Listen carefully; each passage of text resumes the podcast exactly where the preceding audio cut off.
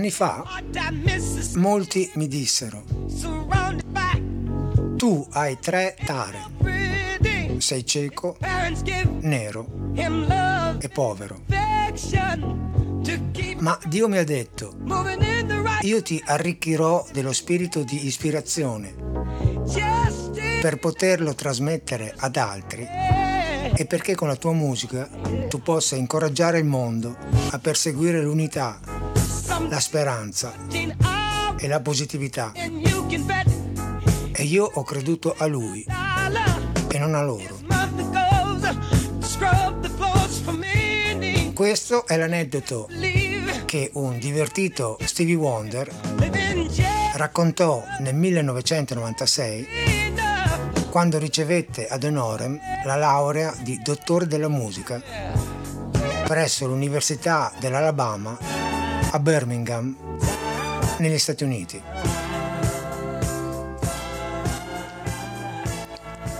Ciao a tutti e benvenuti alla puntata numero 70 di Molliche d'Ascolto. Lo spunto per questa mollica su Stevie Wonder e su una sua canzone in particolare mi è venuto in pratica mentre stavo finendo la mollica precedente, quella su Bob Marley e sul reggae. E il motivo lo scopriremo, come diceva Lucio Battisti in un suo famosissimo brano il cui testo era di Mogol, lo scopriremo solamente vivendo, cioè tra poco in questa puntata. Ma chi è Stevie Wonder? Stevie Wonder è ovviamente un cantante, ovviamente un compositore, non altrettanto ovviamente un bravissimo polistrumentista ed è uno degli artisti più importanti non solamente di quella che viene definita black music, ma in generale per l'evoluzione della musica leggera e soprattutto di generi musicali come il soul rhythm and blues, anche perché lui ha contaminato la sua musica con molte influenze di generi diversi come il pop, il jazz, il funky e per l'appunto il reggae. Quello che differenzia Stevie Wonder da molti, non da tutti i musicisti e compositori importanti nell'ambito di quello che viene in modo molto generico definita musica leggera, è il fatto che lui ha non solamente una preparazione da un punto di vista canoro, non solamente una vena e un'inventiva melodica eh, molto forte, e questo eh, l'hanno in parecchi artisti importanti della seconda metà del Novecento, ma lui è veramente anche un musicista con i fiocchi, con una preparazione da un punto di vista proprio della conoscenza della materia, cioè de- dell'armonia, dello sviluppo de- degli accordi, estremamente interessante, molto intrigante. Se voi eh, ascoltate alcuni dei suoi pezzi vi renderete conto della ricchezza da un punto di vista della costruzione, è una ricchezza che non ha molti eguali, anche in autori eh, estremamente eh, importanti e conosciuti nell'ambito della musica leggera. È stato un talento precocissimo. Pensate, uno dei suoi primi dischi che ha registrato per la Motown si intitola Recorded Live The 12 Year Old Genius, cioè registrato dal vivo il genio dodicenne. Lui nasce nel 1950 e già nel 1962 pubblica due album che contengono anche degli arrangiamenti sofisticati come delle parti di jazz orchestrale, nelle quali diventa già evidente la sua abilità di polistrumentista, che suona, sa suonare il pianoforte, sa suonare percussioni e sa suonare eh, l'armonica. E il tutto in maniera molto professionale. Subito dopo lui decide di interrompere momentaneamente il suo percorso discografico per dedicarsi in maniera totale allo studio della musica del pianoforte classico per rinforzare la sua preparazione musicale che era già molto solida. E quando ritorna e decide di proseguire la sua carriera uh, discografica, in pratica non si accontenta più di, comp- di, comporre degli album che siano delle collezioni di canzoni staccate fra loro, ma in realtà vuole costruire dei, degli album, dei dischi che siano delle raccolte coerenti come se fossero dei concept album. E lo spunto per questo gli arriva dalla sua curiosità che lui aveva per tutto quello che succedeva soprattutto nel mondo della uh, black music. E eh, uno degli spunti più importanti che lui ebbe fu un disco di uno dei mostri sacri della black music, Marvin Gaye, che pubblicò, fu uno dei primi a pubblicare un, quello che potrebbe essere definito un concept album, cioè un album che sviluppa un concetto attraverso tutte le tracce della registrazione che è What's Going On. Ecco, ma, ma senza così dilungarsi troppo sulla sua carriera densa di successi, quello che mi interessa puntualizzare è che eh, in pratica esiste un periodo che da tutti viene definito il periodo classico di Stevie Wonder, ed è un periodo che va dall'anno 1972 all'anno 1976 e lui in questi anni produce, pensate, ben 5 album, 5 LP, dai quali vengono estratti 8 singoli che arrivano ai primi posti, al primo posto della top 10 e con questi 5 album vince ben 12 Grammy Award una cosa del tutto inusuale in quel periodo e, se paragonata a quello che succede ai giorni nostri, decisamente incredibile. Il primo di questi album è Music of My Mind, che è del 72, che contiene molti pezzi, tra cui eh, un brano che si intitola Superwoman, che è un brano della durata di 8 minuti, per cui già qua lui cercava di superare ampiamente i limiti, diciamo così, imposti dal mercato discografico e pensate che in questo brano lui suona tutti gli strumenti tranne la chitarra e questa cosa uh, la farà in parecchi pezzi e in parecchi brani di questi dischi del periodo classico. Dopo questo album arriva uno dei, dei dischi più famosi della storia della musica leggera che è talking book che contiene per dirvi un brano conosciutissimo tipo questo.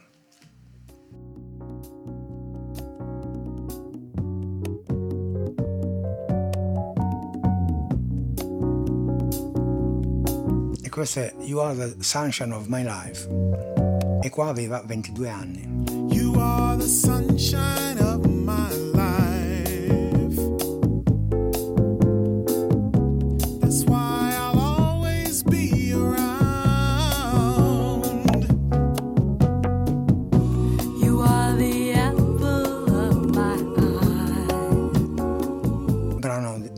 dedicato alla moglie che canta anche lei in questo pezzo.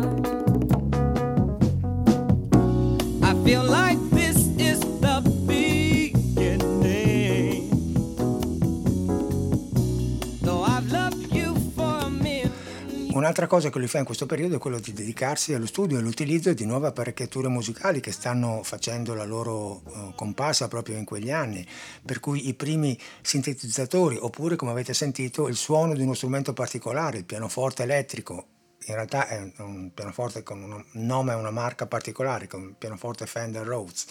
Uh, in altri brani utilizzerà tantissimo uno strumento come il clavinet che ha un suono molto secco e molto ritmico che sentiamo in questo altro brano che penso che, cioè non penso, che è inutile presentare, suppongo.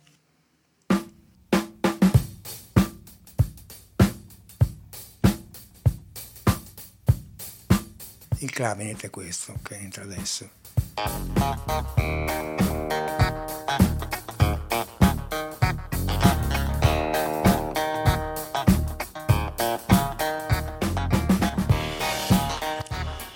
Questo brano, la parte di clavinet è il risultato di quattro sovraincisioni diverse fatte da tutte, lui, tutte da lui, che suona anche gli altri strumenti, tra cui la batteria, per esempio.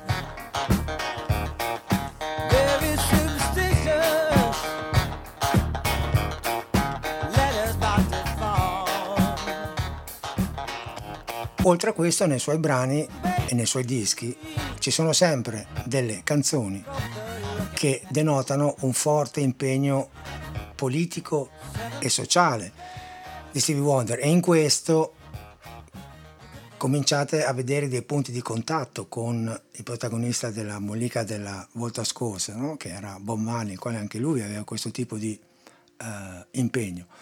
E, um, sempre in Talking Book c'è un brano molto famoso che si intitola Big Brother, che è contro praticamente il presidente degli Stati Uniti uh, di allora, che era uh, Nixon. Uh, e altri brani invece sono, oh, che parlano della condizione della gente di colore negli Stati Uniti. Eh, per dire sua, eh, e la vedremo più avanti, sarà la campagna per fare in modo che il, la data di nascita di Martin Luther King divenga poi in America un giorno di, di festa globale. Questo impegno sociale diventa evidentissimo, uh, ad esempio, in uno dei brani dell'album successivo di questo classic period di Stevie Wonder, che l'album si intitola Inner Visions, e il brano è Living for the City, che è uno dei più sofferti dell'intera discografia di Stevie Wonder, con un testo che è veramente una drammatica denuncia delle discriminazioni razziali. È il brano che tra l'altro ho messo all'inizio di questa uh, puntata, il cui testo in alcuni punti dice all'inizio un ragazzo nasce nel difficile Mississippi circondato da quattro mura che non è così bello i suoi genitori gli danno amore e affetto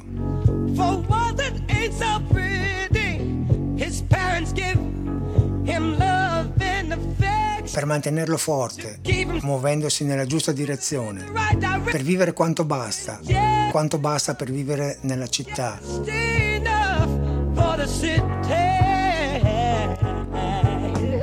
Suo padre lavora alcuni giorni per 14 ore e puoi scommetterci. Guadagna malapena un dollaro.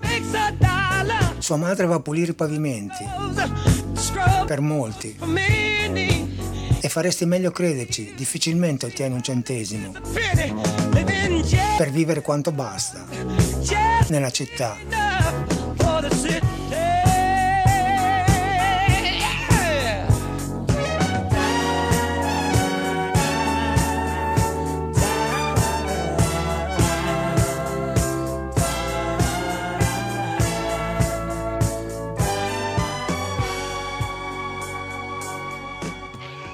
Ecco, dopo Talking Book nel 1974 pubblica un altro album che è Fulfillingness First Finale o Finale come dicono gli americani e pensate che è un album che è considerato leggermente inferiore, meno importante ai precedenti e comunque viene premiato con 5 Grammy Awards e con il titolo di disco dell'anno, insomma, per dire.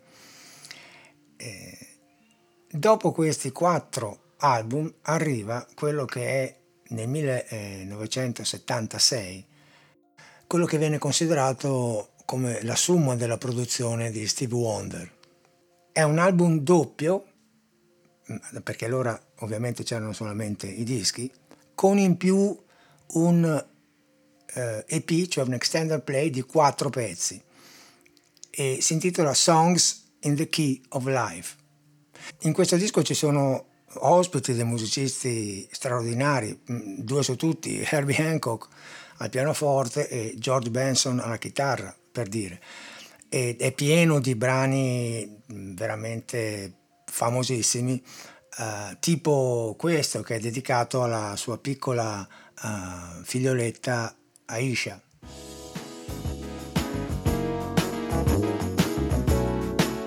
Che si intitola Isn't She Lovely?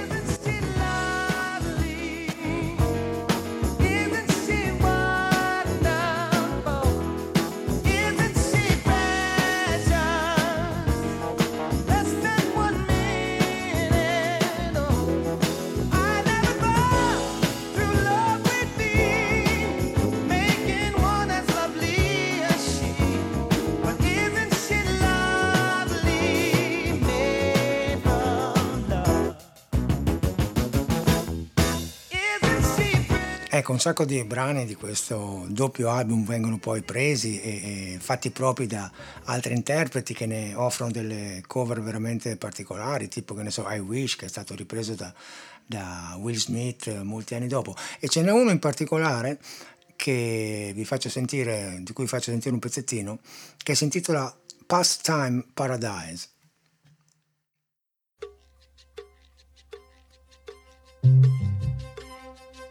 Ecco, questo brano che ha una sonorità così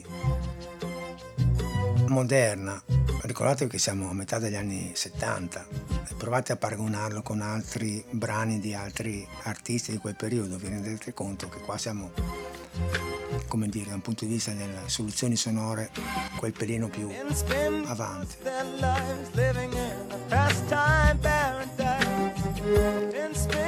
E se vi concentrate un attimo, non potete fare a meno di, di pensare che questa melodia è, dovrebbe essere abbastanza così familiare.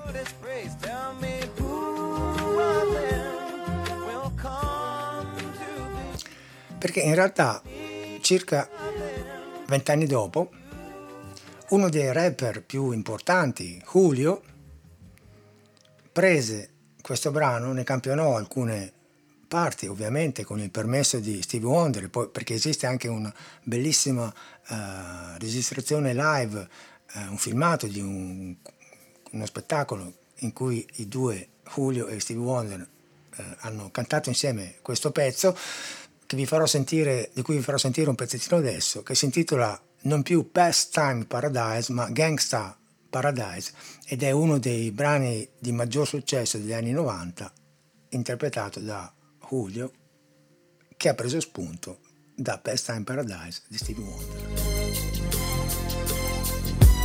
E questo è Gangsta Paradise.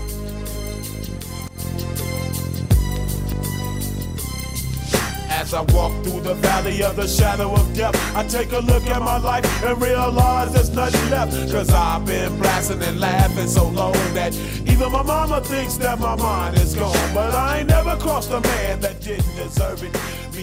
La derivazione è evidente e anche dichiarata, per cui è autorizzata da Steve Wonder, per cui non c'è stato nessun tipo di problema. As they croak, I see myself in the pistol smoke. Fool, I'm the kind of G the little homies wanna be like on my knees in the night, saying prayers in the street. Ovviamente la sonorità è più, un po' più attuale, sono passati vent'anni e l'hip hop è diventato un fenomeno negli anni 90 di importanza internazionale, ma Stevie Wonder aveva già anticipato queste cose vent'anni prima.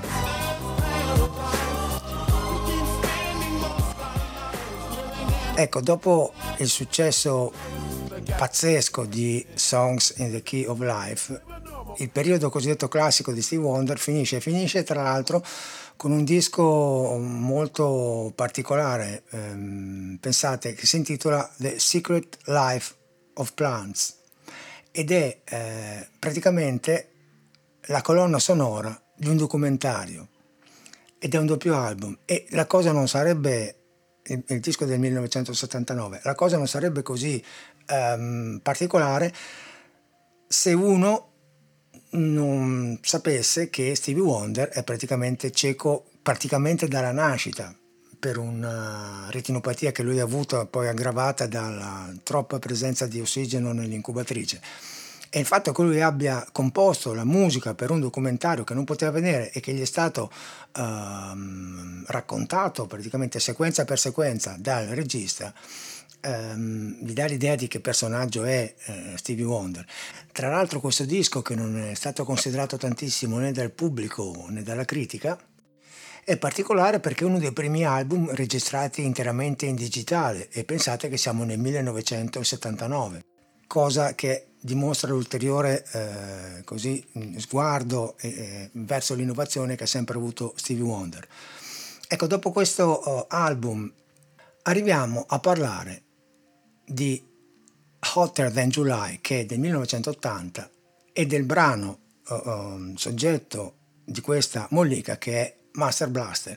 E perché uh, vi ho detto all'inizio che ha a che fare con il protagonista dell'armonica precedente, perché in realtà negli anni 70, soprattutto nella seconda metà degli anni 70, Stevie Wonder e Bob Marley hanno collaborato insieme, la loro amicizia è diventata molto stretta. E Master Blaster è un esempio di questo, nel senso non c'è uh, Bob Marley perché era già praticamente alle prese con, con, problemi di salute abbastanza gravi che come ho detto l'altra volta poi porteranno alla sua scomparsa uh, nella primavera dell'anno dopo.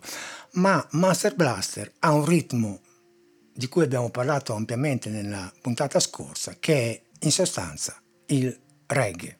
E tra l'altro questo brano mi dà anche l'occasione per parlarvi un po' della struttura di una canzone perché dimostra come in realtà Steve Wonder sapesse sfruttare benissimo quelle che, che, sono le caratteristiche proprio della struttura canzone, che è fatta in genere da un'introduzione, da diverse strofe che hanno tra loro musica uguale e testo diverso, poi dei ritornelli che sono diversi dalle strofe sia come musica sia come testo e ogni tanto in questa struttura vengono inseriti dei bridge che servono per fare praticamente da ponte tra una struttura e l'altra.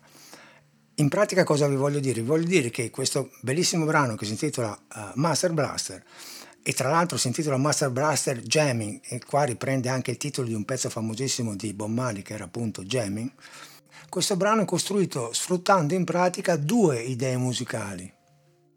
Una per la strofa che viene utilizzata in parte anche per l'introduzione e l'altra per il ritornello.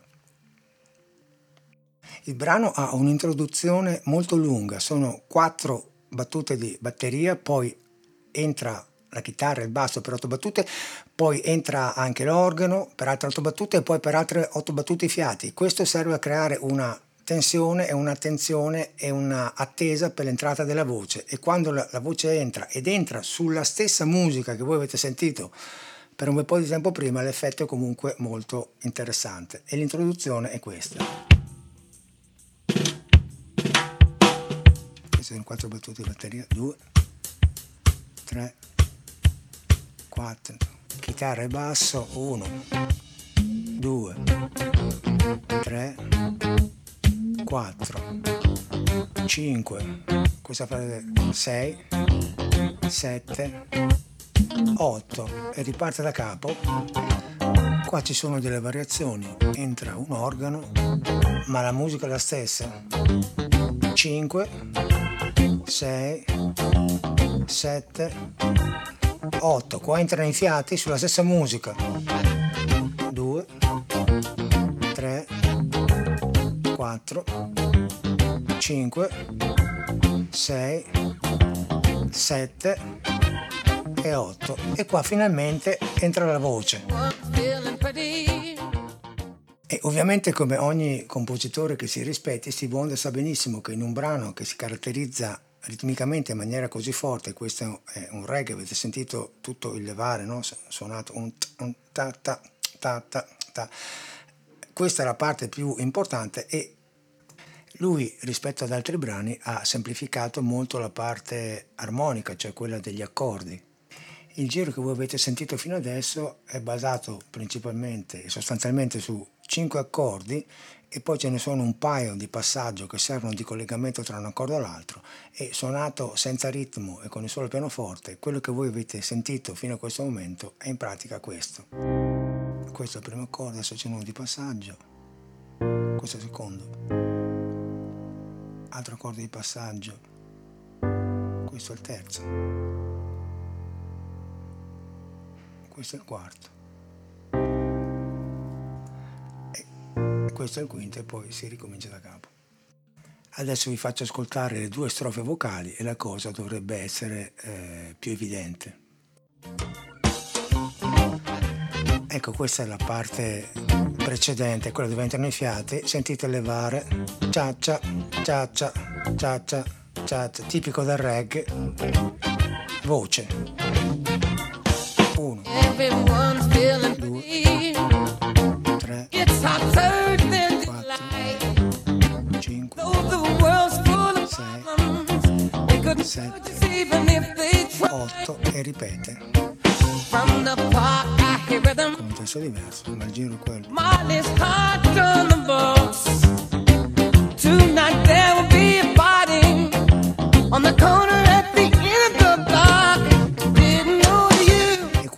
La parte B che funziona in maniera diversa, addirittura ancora più semplice perché il giro è, fatto, è formato da solamente quattro accordi di cui due sono uguali a quelli della parte precedente e questa sezione suonata con il solo pianoforte sempre senza ritmo è questa. Questo è il primo, secondo, terzo, il quarto è uguale al secondo e poi si riparte a capo con il primo e via di seguito. È un ritornello, se così possiamo chiamarlo, ancora più semplificato, con una melodia ancora più stringata e però con un ritmo che diventa sempre più trascinante e il risultato è questo. Parte qua, one, two, three, four, one, two, e queste ultime quattro battute sono la ripetizione delle prime quattro. A questo punto, per inserire un po' di varietà in questa struttura che rischierebbe di essere un po' ripetitiva, visto anche questo ritmo reggae molto sostenuto e costante, Stevie Wonder inserisce una delle sue famose frasi strumentali eseguite all'unisono da chitarra, ehm, basso e dai fiati, cosa che aveva già fatto per esempio in Superstition, ed è una frase eh, interessante perché all'inizio si sviluppa solamente, è più corta, dura solamente quattro battute, poi la risentiremo più avanti nel pezzo, ma durerà il doppio. E tutto questo, queste due sezioni servono ad inserire degli elementi di novità nella struttura. One, two, three, four. E riparte là. Strofa, stessa struttura dell'inizio, otto battute per due volte. Ovviamente il testo è completamente diverso dalle prime due strofe. Nella seconda otto battute entra il coro. Eccolo qua, e anche i fiati. Sentite come la struttura è uguale, però le pennellate di colore sono diverse.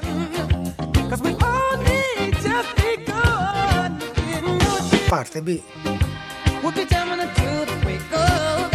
Che questa volta la fa doppia, mi pare.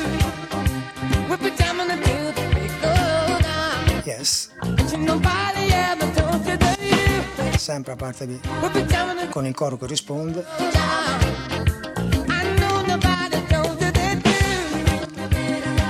E poi adesso c'è il, il ponte che è il doppio rispetto a prima. Sono otto battute, però l'idea è quella. Sentite? La prima parte è esattamente uguale. Qua cambia, si sviluppa.